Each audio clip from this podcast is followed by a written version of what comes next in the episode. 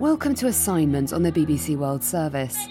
I'm Nicola Kelly on the East African island of Zanzibar, where drug abuse is fueling a mental health crisis. These drugs affect mind. So those people of unsound mind, they are acting abnormally. Thousands of people on Zanzibar now rely on antipsychotic medicine, but many more choose a different form of therapy exorcism.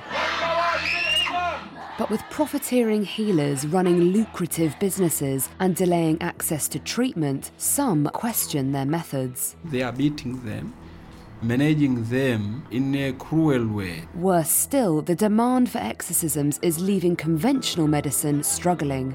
She's not okay today. What's wrong? Relapsed. That's Zanzibar Spirits and Psychiatry after the news.